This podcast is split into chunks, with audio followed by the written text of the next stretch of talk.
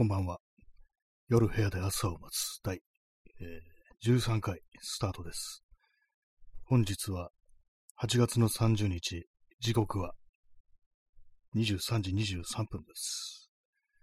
えー、東京は今日は晴れでした。暑かったですね。あの今日確かの36度とか、昨日の予報ではそういう感じだったと思うんですけども、えー、確認したところ本日8月30日東京の、えー、最高気温は34度でしたね。まあでも、ね、なんかこう、いつも同じこと言ってますけども、ね、まあでもってね、毎毎回言ってますけども、暑いは暑いって、それだけです、ほんと。はい。ね、まあ、そういうわけで、あの、今日タイトル棚、かっこシェルフというものなんですけども、棚を作ろうって言ってたやつが、こう、まあ、大体、形になりました。まあ、あの、ネジ止めとかしてないんですけども、一応形になってるだけで、あの、完全にこう、完成とまではいけないんですけども、まあの、横のね、こう板と、あの、そこに渡す、えー、まあその物を乗っける板ってものをね、あのー、置き終えました。まああの、ねじ止めしなくてもね、あのー、ピタッとその窓の部分に収まるように、まあ、あの、作ったんで、このままでもまあいいんですけども、まあちょっと構造的にあのもう少し強くしたいなって気持ちもあるんで、何か何らかの補強を入れるんじゃないかなと、そういう感じです。で、なんかあの、160ね、こう、センチぐらいの板なんですけども、横に渡すのが、それをあの、ホームセンターからも、ね、自転車と、あ、の、私が持ってるバッグで持って帰れるかってこう話を前したと思うんですけど、無理でしたね。あれ、さすがにちょっと、重さ的にはね、ちょっと測ってみて、測ってみて、計算してみたら10キロぐらいなんで、重さ的にはいけるんですけども、長いとね、さすがにちょっと危ないと思って、ふらふらしそうなんで、風とか煽られるとか、まあ大丈夫でもね、なんかちょっとどっかバーンとぶつけちゃったりとか、そういうことがありそうなんで、普通に諦めてね、こう、徒歩によりね、持ってきたという感じです。ね、まあ無理ですね。ちょっと長いのはね、重さいいんですけど、長いと、あんまり長いと無理ですね。まあ160ですからね、人一人ね、こう直立した状態で入れてるっていう感じですからね。まあそういうわけで、棚はなんかこう、なんとなく形にはなって、で、まあ一応物とかも乗っけてみてるんですけども、意外になんかあれですね、こう、ね、なんかあんまあんま乗らないなみたいな。まあ私は置き方なんでしょうけども、まあ、あの結構軽いものを乗っけてるんで、それこそ今までなんかこう、作業机の上に寄せてあった、ね、こう、Bluetooth スピーカーとか、まあ、あの、ペンタテとかね、なんかそういうやつをなんかできるポンポン乗っけてったら、まあなんかそのままだとね、あの、ちょっと、なんていうか、なんかちょっと贅沢な使い方すぎるんで、これはもうちょっと考えて、あの、うまく収まるようにしようかなと思ってます。えー、P さん、えー、didn't your bed and bookshelf go and run run away? ってこれあれですよね。多分、ストーンローゼズのエレファントストーンですよね。ちょっと私今、脳内に再生してみます。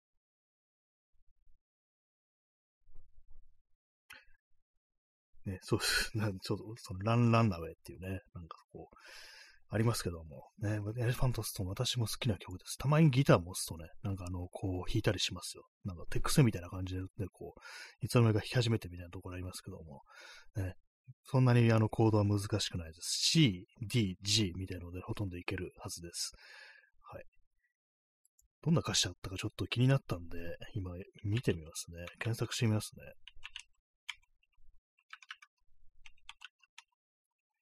えー、P さん、えー、シェルフ投げ捨てるイメージ。なんかそうですよね。なんか、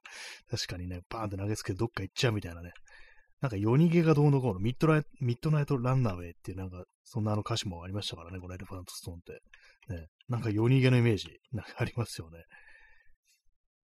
エレファントストーン、ストーンローゼス。なんかエレファントストーンっていうね、会社がありますね。ストーンローゼスで検索してみます。えー、あ、さあ、あります。確かその通りですね。本当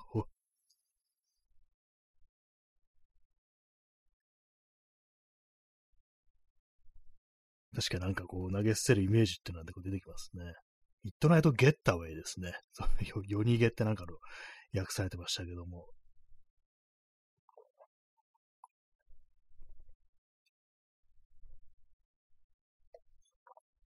えー、水を、水じゃない、あの、麦茶を飲んでおります。今日はあの、普通にあの、水出しで作ったやつですね。買ったやつじゃないやつです。最近ね、今週、なんかちょっと甘いね、ものを飲みすぎてる感じします。ね、今日もあの、ペットボトル2本ぐらい飲んでしまいました。あの、一つはカルピスソーダで、一つはなんかね、これ手に取ってから気がついたんですけども、あの、サンガリアでしたね、またしても。あの、うましは甘夏ソーダっていうね、そういうものなんですけども、まあ、普通、普通でした。でも、サンガリアにしては、割となんかこう、ナチュラルなイメージ、そういうか、そういう感じの味でしたね。サンガリアって結構人工的な味っていうね、なんかそういう飲み物がなんか多いんですけども、これはなんか割と自然でしたね。甘夏ですからね、甘夏そうだと言われれば、まあね、こうそんなに人工的じゃないだろうと。あんまこう、サンガリアらしくないというね、感じでした。12サンガリアというね。はい。まあそんなわけで棚、シェルフというね、ことですけども、えー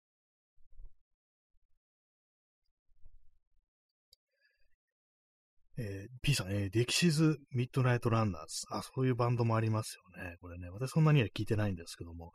このボーカルのなんかケビン・ローランドっていう人がなんか出して、ソロで出したカバーアルバムみたいなやつはたまに聞くことありますね。なん、誰だったかの曲で、なんだろう、ホイットニー・ヒューストンのなんかカバーみたいなのがあって、すいません、全然違うかもしれないです。ティナ・ターナーとかもかもしれないです。ごちゃごちゃになってるんですけども、なんかそれをね、結構たまに聞いたりするときありますね。グレイテストラブオブオールっていうね、曲なんですけども、なんかこう、そのなんかあれなんですよ、そのソロラブアルバムのジャケットが結構意味不明で、なんかケビン・ローランドがなんか女物の下着をつけて、こう、なんかね、佇んでるっていうね、よくわからないこうものなんですけども、なんかそのジャケットのね、印象が強烈にありますね。何なんだろう、これはっていうね。あ、ストロムさん、えー、今来ました。ありがとうございます。えー本日、ね、こう、棚を作ったという話をしておりました。そしてなんか、今、ストーンローゼズのエレファントストーンの話をしております。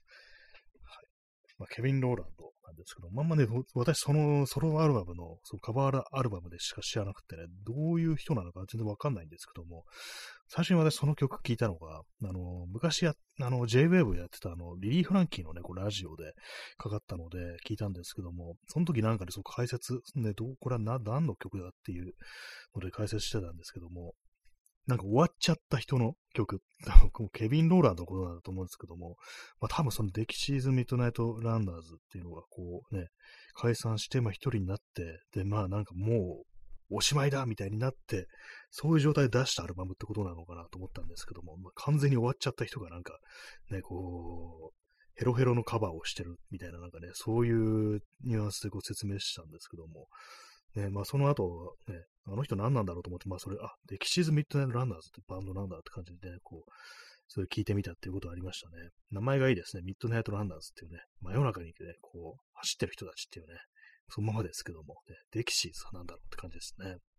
デキシーランドジャズとなんか関係あるんでしょうか。ね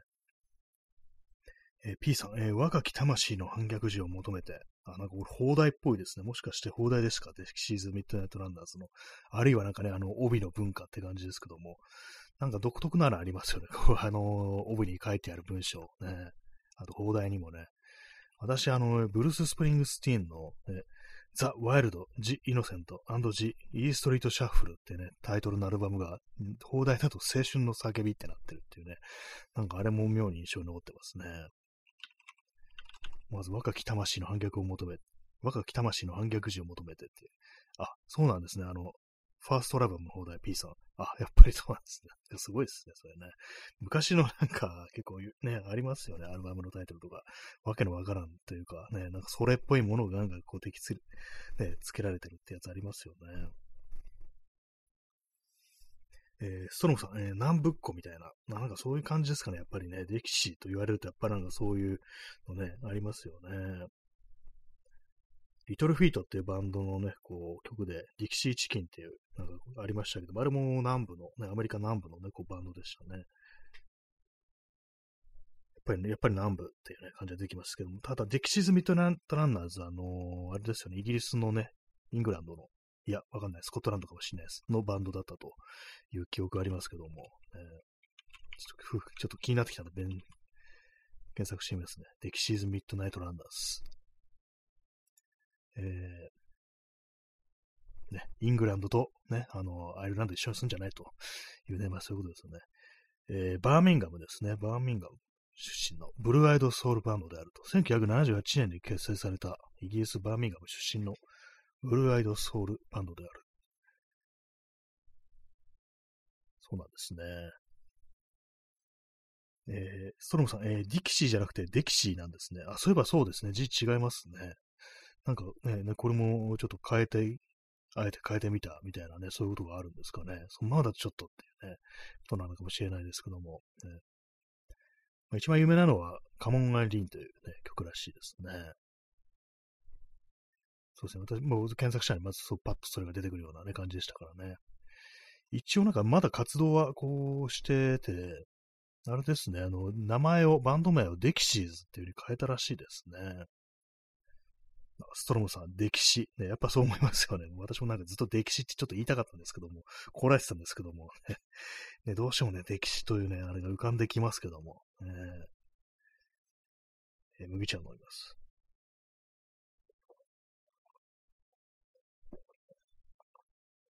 喉が渇きますね、本当にね。本当に、暑すぎっていう感じです、本当。麦茶を注ぎます。っぱり自分で作った水出しのやつは味が薄いですね、市販のものと比べて。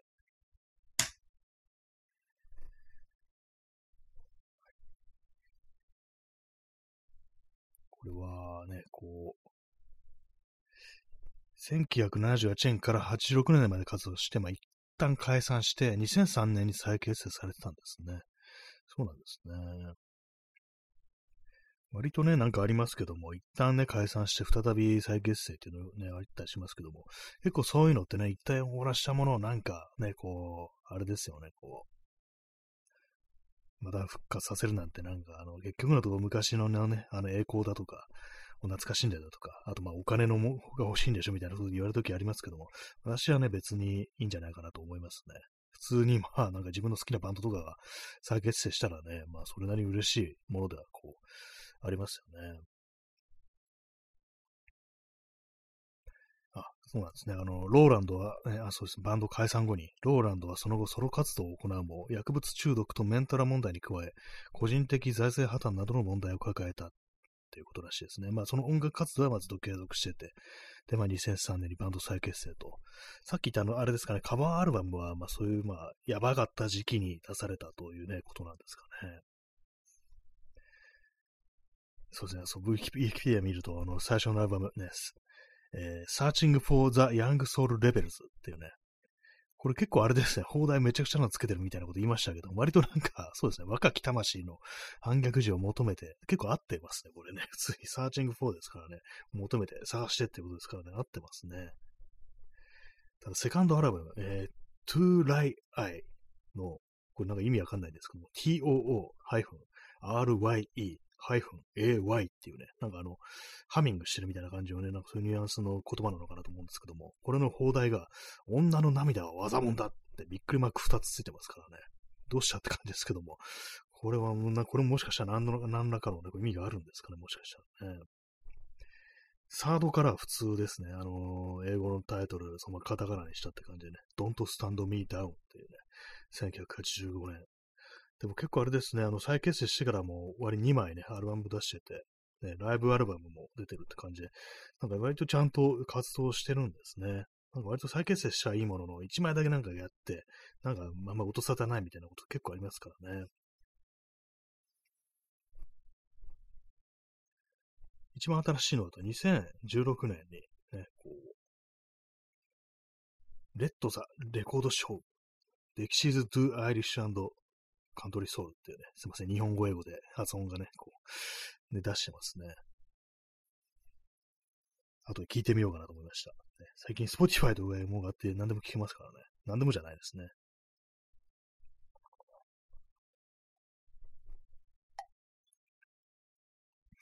え今日はあの、辛いものをね、あの、食べてしまいました。あの、豆板醤を使った炒め物豆板醤とキムチを、ね、ダブルでこう投入したね、炒め物を作ったんですけども、それによりね、ちょっとなんかお腹が痛いみたいな感じなんでね、あの、今日はあの30分で終わろうと思います。ね。結構ね、私は辛いもの食べるとすぐにまあそう来るこうタイプなんですよ。あんまね、結まあ嫌いじゃないんですけども、辛いもん。割とね、なんか全然強くならないですね。まあ、前も同じ話しましたけども、結構なんかメキシコかなんかでね、なんかこの唐辛子とかたくさん使うところ、ああいうところの人ってなんかどうなってんだろうっていうふうに思ったんですけども、やっぱ慣れるらしいですね。子供の頃から、まあそういうものがこうありますから、なんかね、こう、どうも大丈夫らしいですよ。決して食べてね、お腹壊したりはしないということらしいですね。え P さん、えー、カモン・アイリーン、えー、声が裏返る歌唱なので、カラオケで歌うのが気持ちいいです。あ、そうなんですね。私もちょっとあの、どんな曲だったかね、まあ、ふっと思い出せない感じなんですけども、ね、声が裏返る歌唱、いいですね。そういうのね。歌ってて楽しい曲ってなんかありますよね。でも、ね、カラオケというものも、あれですね、なんか、遠くなりましたね。やっぱコロナによってね。まあ、その前からもうほとんど行かないタイプの人間だったんですけども、やっぱりね、なんかこれからね、あれですよね、こう、どうなんだろうっていう感じですよね。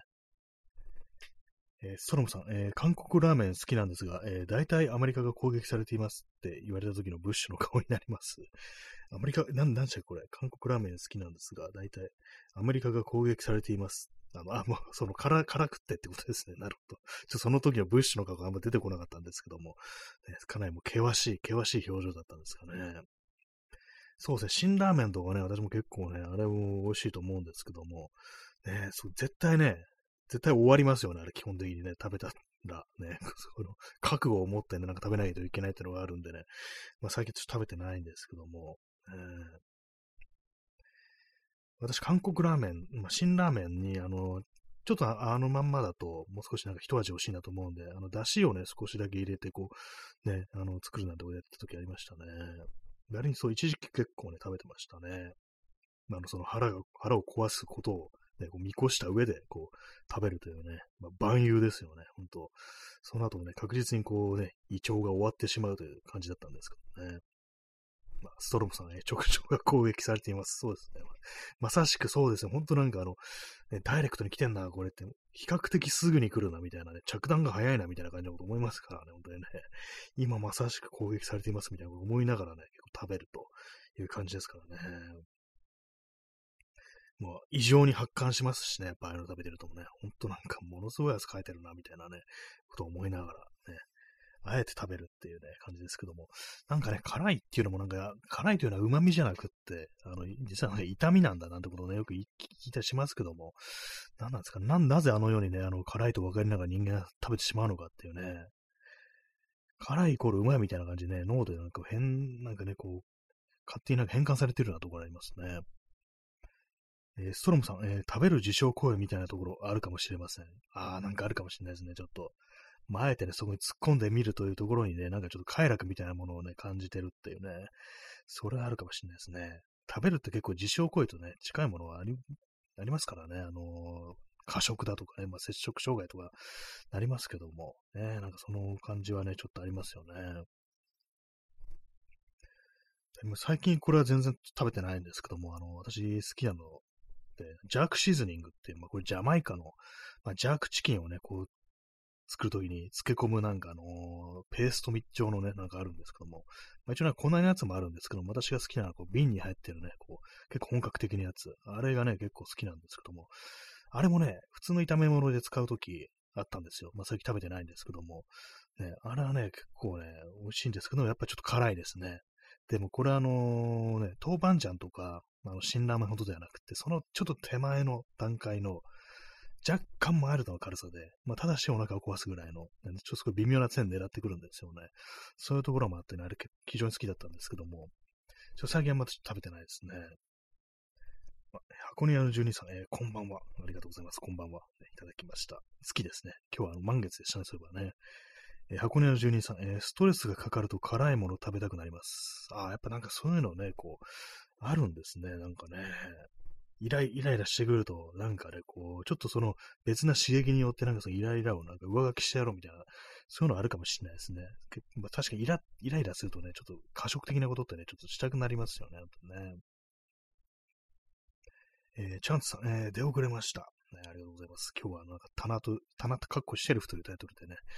棚を作った話と、なんかそこから派生しているなんかね、こう、音楽の話とかをね、こうしてますね。そして今、辛いものの話をしてるという感じでございます。えー、P さん、えー、辛ラーメン、えー、ごま油も入れると内臓に負担はかかりますが、いいです。いいですっていいですね。そうあ、ごま油なんですね。結構そうですね。あれもまあ合いそうですね。そう、単体だと結構ね、あの、辛さのみ、ね、辛さとしょっぱさのみがね、こう来るっていう感じなんで、ちょっとなんか足してみるっていうね、そういうのありますけども、ごま油もね、なんか、なかなかね、内臓に負担がかかるっていうね、結局のところね、ほんと内臓はなんかこうかないね、こう、負担がかかってしまうという感じなんですけど、まあね、もう、そういう時ってね、あれなんですよね、もう、どうせね、もうその辺のこと織り込み済みでね、あの、次の日休みだとか、予定ないとか、そういう日にやったりね、するのがいいのかもしれないですね。えー、ストロムさん、えー、トゥムセラーメンはやばかった。ああ、これも韓国ラーメンなんですかね。私初めて聞いたんですけども。なんかね、トゥムセラーメンね。相当な辛さってことですかね。やっぱりなんかこう、日本国内でね、食べられる辛さと、本当外国のね、そう辛いものが結構ね、こうみんな、たくさん食べますっていうね、国の人の、の国のね、こう食べ物、やっぱ違いますよね。これを日常的に言ってんのかいっていうね、こう感じのね、ありますからね。トゥムセラーメン、ちょっとなんか見たらなんかね、この、こういうの見たら買っちゃいそうですね。見てかけたらね。割にそう外国のね、こう食材とかあるお店とかこう、行ったりするんでね。辛いものといえば、あの、ペパロニっていうんですかね。あれ、あの、唐辛子の酢漬けみたいなね、酢につけてあるやつ。あれもね、瓶に入ってるやつなんですけども、あれを昔なんかカルディで買ってね、ちょっと食べてみたら、あれもかなり辛かったですね。まあ、ちょっと酸っぱさもあるからね、あの、辛みってものが余計に強く感じられるのかもしれないですけども、結構ね、あの、その、酸味プラスされた辛さ、あれ結構私はね、あのなんだろ、苦手じゃないんですけども、結構強く感じるってありますね。あの、タイ料理とかの辛さ、あれもね、なんか私はね、あの、あんま体質的に合わないような感じですね。まあ、どういう辛さが好きかって言ったら、その、唐辛子っぽい辛さが好きかなっていうね、まあそういうとこですね。まあお腹は壊すんですけどもね、ちょっと酸っぱいのね、行くとね、なんかちょっと違うなって感じなんですよね。まあでもあの、ハラペーニョとかがね、好きですね。あれもなんかあの、唐辛子のね、酢につけたやつですけども、あれはなんか大丈夫なんですけども、なんかどうもそのタイ料理の辛さってものはなんかちょっとなんかね、あんまこう自分の好みでないみたいなね、そういうところがありますね。割とこの放送、タイ料理があんま好きじゃないって話をね、たびたびしてますね。なんか、タイ料理はなんか量が少ないとかの話前にしましたね、あれね。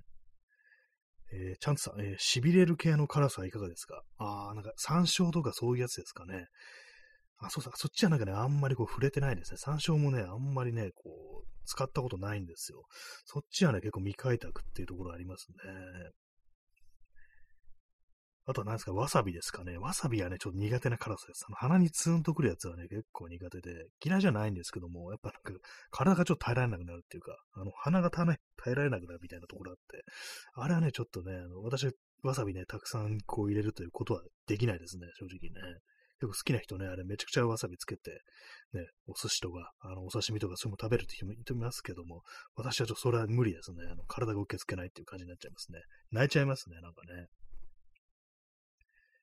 ね、なんかあれ、あれありましたけども、ジャッカスっていうね、あのめちゃくちゃなことをやるあれでね、あの映画でね、あの、鼻からわさびをスニッフィングしてみたいなね、あの、ほんとバカみたいな企画がありましたけども、ね、あれはね、うん。あの、見る必要ないです、特に。あのね、あの、こういう食べ物の話をしながらね、こう、ね、あれですけどもね。えー、ストロムさん、えー、日本人が外国人に対する嫌がらせに好むことで有名な、なんかありましたね、それね。あのー、外国人のね、どっかの寿司屋で、あの外国人の客にだけ大量のわさび入れてなんか出したみたいなね、なんかありましたよね、そういえばね、結構前、だいぶ前のニュースですけども、あれどうなったんですかね。恐ろしいことしますよね。こう、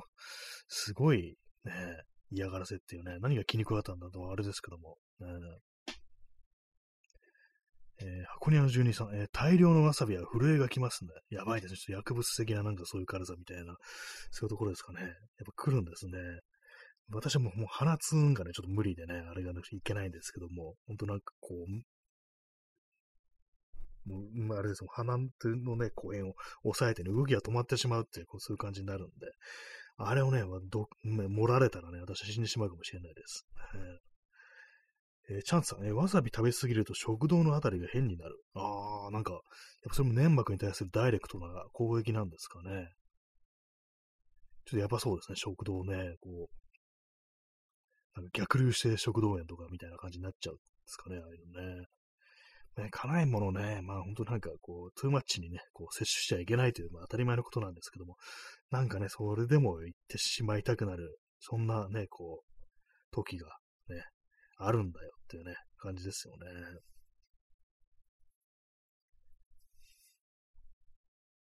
あれですかね、あのー、最近はね、なんか、卵州牛肉麺でしたっけ？そういうもの、あれもね、結構辛いね、こう麺料理ですけども、あれの辛さも結構私はこう好きですね。前になんか新大久保、東京の新大久保ってところに行ってね、その、まあお店やってる人もね、こう中国の方だと思うんですけども、割とな本格的な感じで、他のお客さんもね、あの、日本人でない人ばっかりって感じだったんですけども、そこでちょっと食べたことあって、そしたらなんかね、もう美味しくてね、あの、スープとかのほとんどなんか飲み干してしまいましたね。あれで。辛いと分かっているのにっていうね、感じでしたけども。あれも結構好きな辛さでありますね。麦茶を飲みます。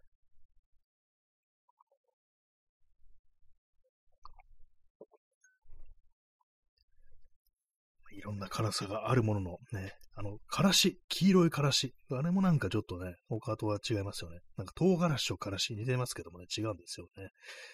そうですね、マスタード、そう、マスタードもね、あれ酸味がある辛さですけども、私マスタードはなんか大丈夫ですね。そうなんですよ。まあ、微妙に違うんでしょうね。それ、ね、あの、タイ料理的なな感じのね、酸っぱ辛いのとね、まあ、そのマスト、マスタードの酸味の辛さってものは、まあ、あの、質として違うんでしょうけども、マスタードね、なんか子供の頃結構マスタード苦手だったんですけども、なんかあのー、ちょっと成長にするつれてだんだん好きになりましたね。まあ、と言いながらね、こう最近全然食べてないんですけども、一時期割となんかね、こうマスタードかなりいってましたね、本当にね。本当なんかあの手の外国食材のお店ってもね、一時期ね、かなり行ってたんですけども、最近ね、やっぱなんか全然やらなく、ね、行かなくなってしまいましたね。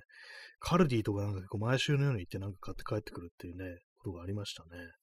ほんと吉祥寺に行って、吉祥寺のね、カルディって店があるんですけども、そこ行って、それから、あの、中古レコ、CD 屋置いに行ってね、まあ適当になんかこう買って帰ってくるっていうのはなんか割となんか毎週のルーチンみたいになってた時期がこうあったんですけども、なんかそれもまあ遠い昔ですね。はい、遠い日の花火ですね。何を言ってんのかわかんないですけども。まあなんかこう、あんまりそう外国食材はあんまり買ってないというね、お店はなんかほんと増えてね、そこら中でね、こう買えるようにはなったんですけども、なんだろう、なんか飽きちゃったのかなっていうね、感じですね。